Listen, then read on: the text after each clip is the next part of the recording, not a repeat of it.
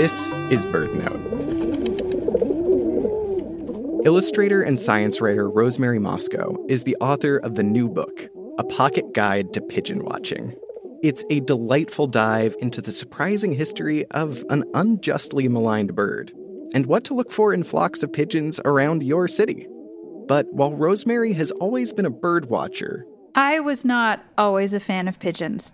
The fascination really exploded when I was living in Toronto, and one day I was walking home from work and I saw a flock of pigeons in a nearby park, and one of them was eating this giant Kaiser bun and I realized it was one I had seen a few times, and I started nicknaming him Kaiser in my head.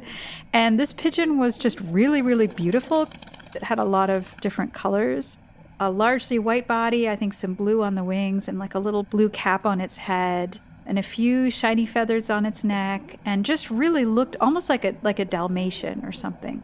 So I started to wonder, okay, well, why are some of the pigeons more colorful than others? People and pigeons go way back to before written history. We domesticated them for meat and used their poop as fertilizer. They were so useful that they became prized possessions. And like designer dog breeds, people have been breeding fancy pigeons for centuries.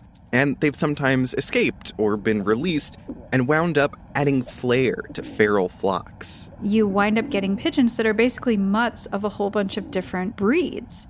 You'll see white ones or brown ones or, all blue ones or stripy blue ones. Sometimes they have fancy crests. Sometimes they have fancy feathered feet.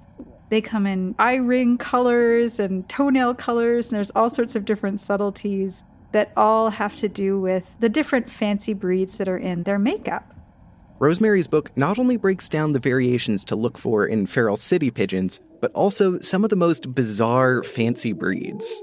Any part of a pigeon that you think is cool? There's a breed that's taken that to an extreme. Like Rosemary's favorite breed, the Archangel pigeon.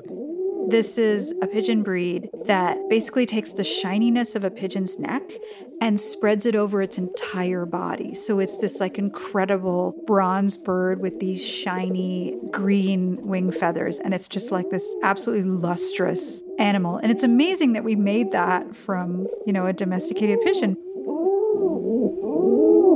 You can learn so much more about these anything but ordinary birds in A Pocket Guide to Pigeon Watching.